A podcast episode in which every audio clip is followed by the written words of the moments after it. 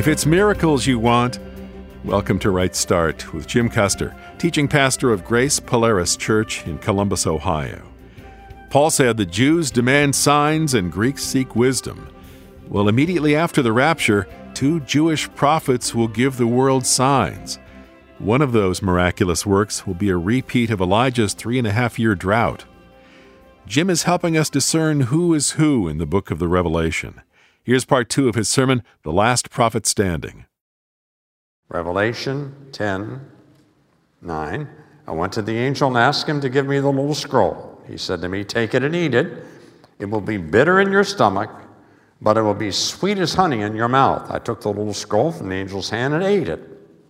It was as sweet as honey in my mouth, but when I ate it, my stomach became bitter. I was told, You must prophesy again about many peoples, nations, languages, and kings. And that's exactly what he's about to do. That is exactly what he's going to do from here, chapter 11, all the way through to the end of the book.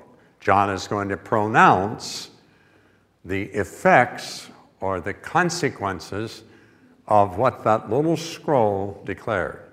Jesus had the authority to open it, he has the authority to take control of everything that's represented by that little scroll.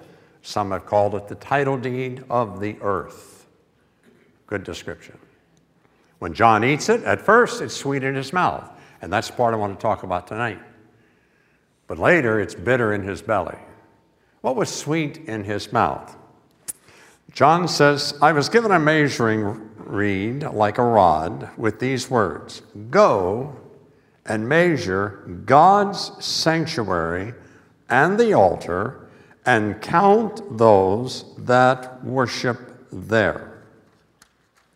But exclude the courtyard outside the sanctuary. Don't measure it, because it is given to the nations, and they, the nations, will trample the holy city for 42 months. Mark that. That's the first of five references we're going to focus on tonight. 42 months. 42 months is one half of a seven year period. That's what it is. One half. So, for half of this seven year period, which Gabriel explained to Daniel in Daniel chapter 9, for half of that, it tells us the nations are going to uh, trample the holy city. Now, anybody know what the holy city is? Las Vegas, right? No, it's Dubai. No, it's Mecca. No, it's no, there's only one city in the whole scripture that's called the holy city. It's Jerusalem. Now notice what it says. It says for half of this 7-year period, for 42 months, the nations will trample the holy city. Now, for us, that doesn't sound like good news, but I want you to mark that. We'll be back to it in just a minute. Now, the next verse I will empower my two witnesses, and they will prophesy for 1,260 days, dressed in sackcloth. 1,260 days is the same as 42 months. Now, I'm going to teach you tonight what I believe is the only possible interpretation of this passage.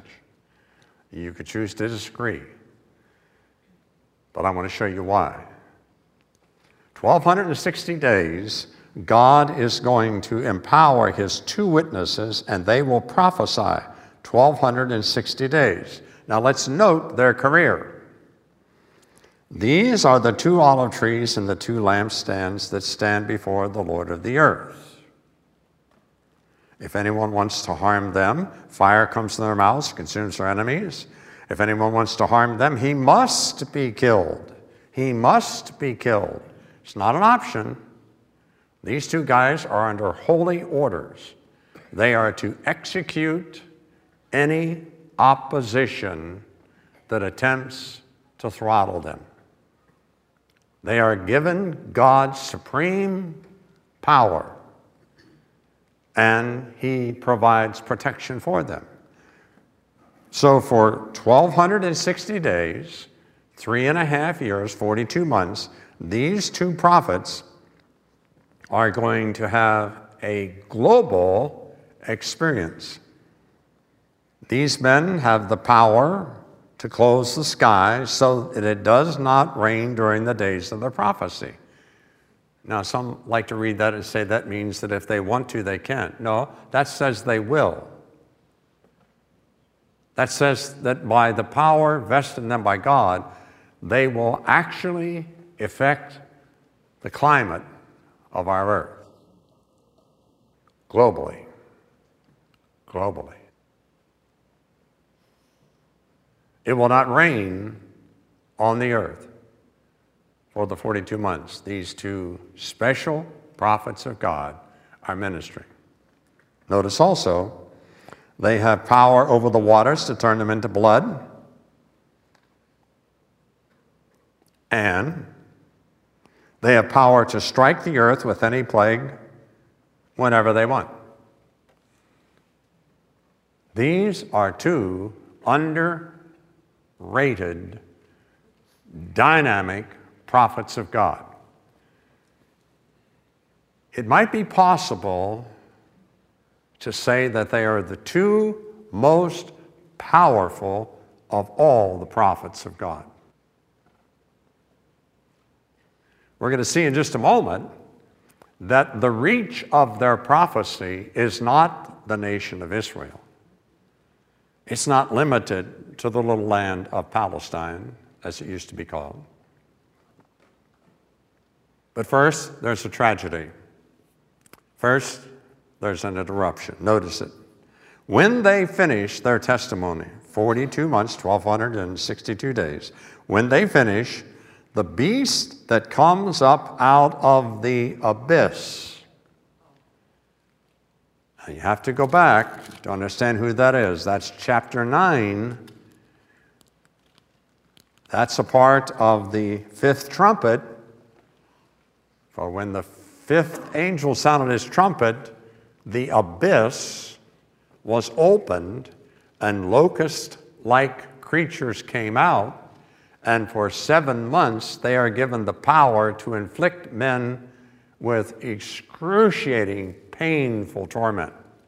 They can't touch the ones who have the seal of God upon their heads. They can't touch them.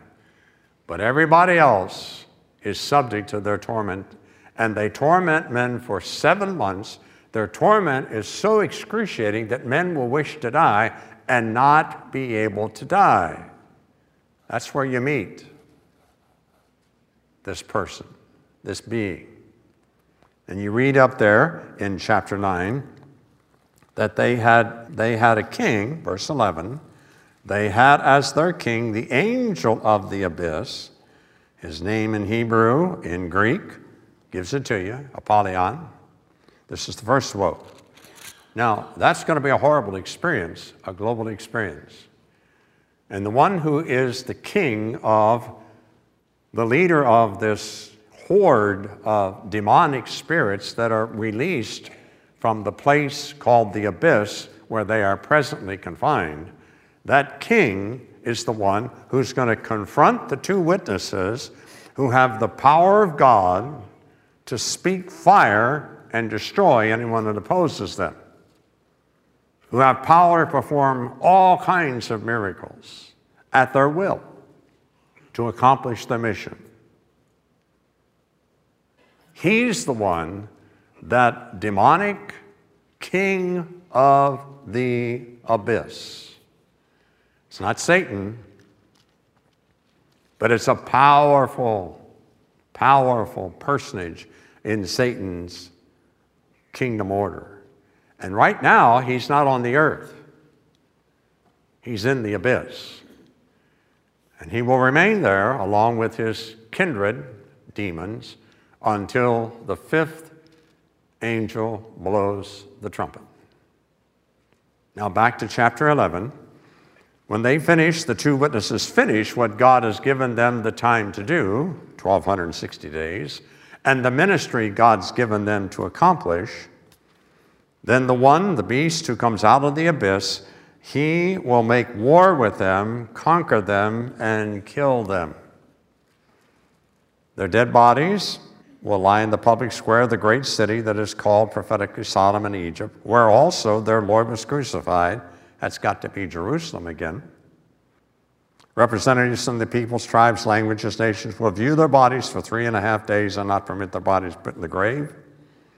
Those who live on the earth will gloat over them and celebrate and send gifts to one another because these two prophets, mark it, tormented those who live on the earth. So these guys aren't just two little fellows running around sackcloth over there on the hills of Giah. These are powerful witnesses, and they are Jewish. They are Jewish. Now, I believe that these two witnesses ministered during the first three and a half years of the seven year period. That their 1260 days began shortly after the rapture of the church. They are God's redemptive ministers to the forsaken tribes of the Jews. It is through their ministry that the 144,000 will come to faith in Jesus Christ and be saved and sealed and sent. It is through the witnesses of these two prophets that God's word is heard to all nations. Remember, Jesus said, the good news of the kingdom will be preached to all nations before the end comes. These two will be powerfully involved in doing that. And notice, as we began our reading, their base or their, their foundation lies in the new temple operating in Jerusalem on the Temple Mount. It's Jewish. It's not the church, it's not Gentiles, it's Jewish. It is God's determined effort to make clear to the Jewish people that Jesus is their Messiah, that they made a dastardly mistake when they refused him when he came the first time and rejected him in crucifixion, that he nonetheless is their Messiah, and the Jews seek a sign. These two prophets are going to give them tons of signs. They won't be like Pastor Mike or any of us today, like tonight, who make these broad statements centered in Scripture, but we can't duplicate the miracles they did. These guys will lead with miracles. They will be uncontestable. They are God's special witnesses especially to the Jewish nation, and then beyond the Jewish nation to the Gentiles. So no one living on the top side of the earth will have any reason to accuse God of forsaking them or charge God with failing to continue to extend the gospel to people who are not raptured in the church. By the way, according to Ephesians and other passages, our brothers and sisters who are Jewish and uncomfortable in our worship services and have their own distinct Jewish practices are part of the church. They will not be here. They will be raptured when the church is raptured before this 1260 days begin. One of these prophets we know for sure. That's Elijah. He's one of them. The other one we're not sure of. Now, I want to fast forward with you. Put on your quick thinking hats, okay? When we come to chapter, well, these guys are resurrected. They go up to heaven. You can read the rest of it. Over in chapter 12, we continue to see what's going to happen during this period of time, this 42 months. In chapter 12 and verse 6, the woman in the, in the experience that John saw, which is our subject for next week, The woman at that experience who gave birth to the child who will rule all nations and who was caught up to heaven, the woman flees into the wilderness where she had a place prepared by God to be fed there 1,260 days. Same unit of time, different part of the week. The two prophets are preaching and proclaiming uncontested for the first 1,260 days. They are killed. The woman, when we come over to chapter 12, who represents the nation of Israel, the one through whom our Lord came into the world, that woman is confronted by Satan, and she, we read, she, the woman, fled into the wilderness where she had a place prepared by God. Oh, I hope that settles between your ears.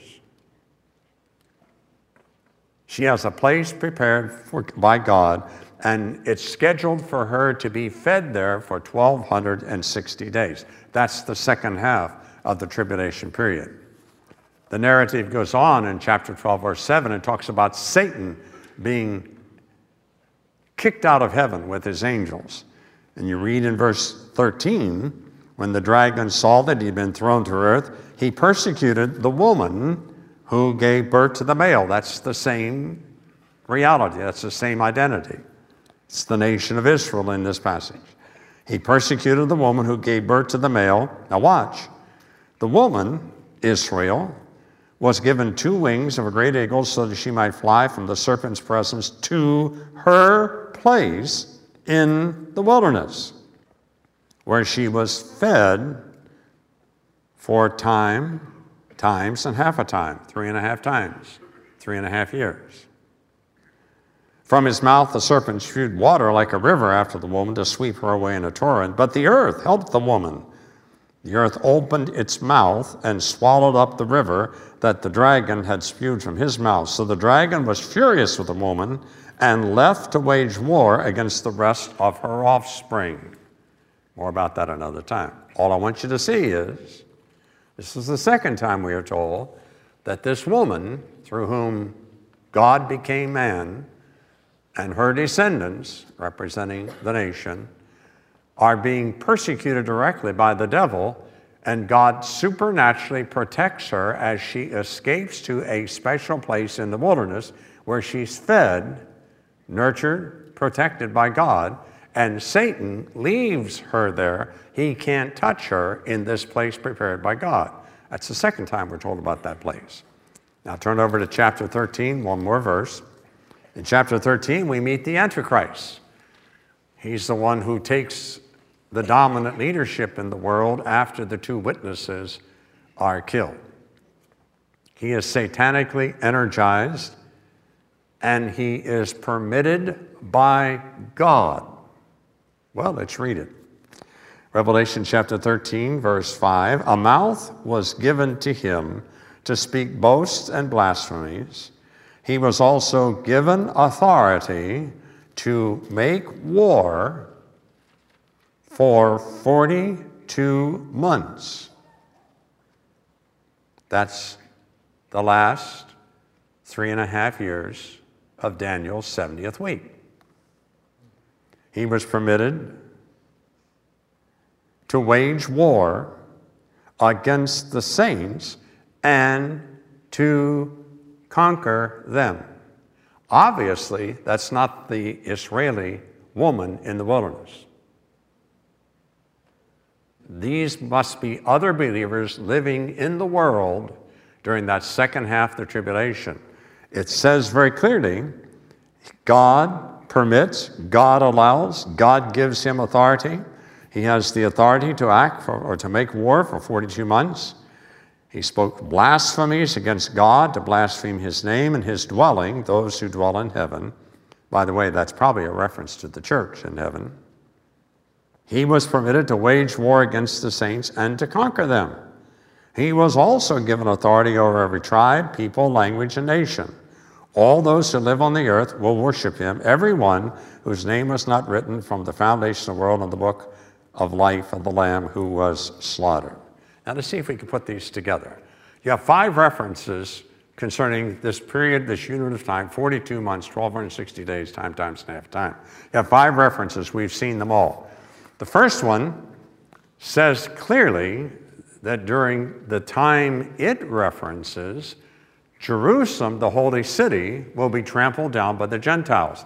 That cannot take place during the ministry of the two prophets.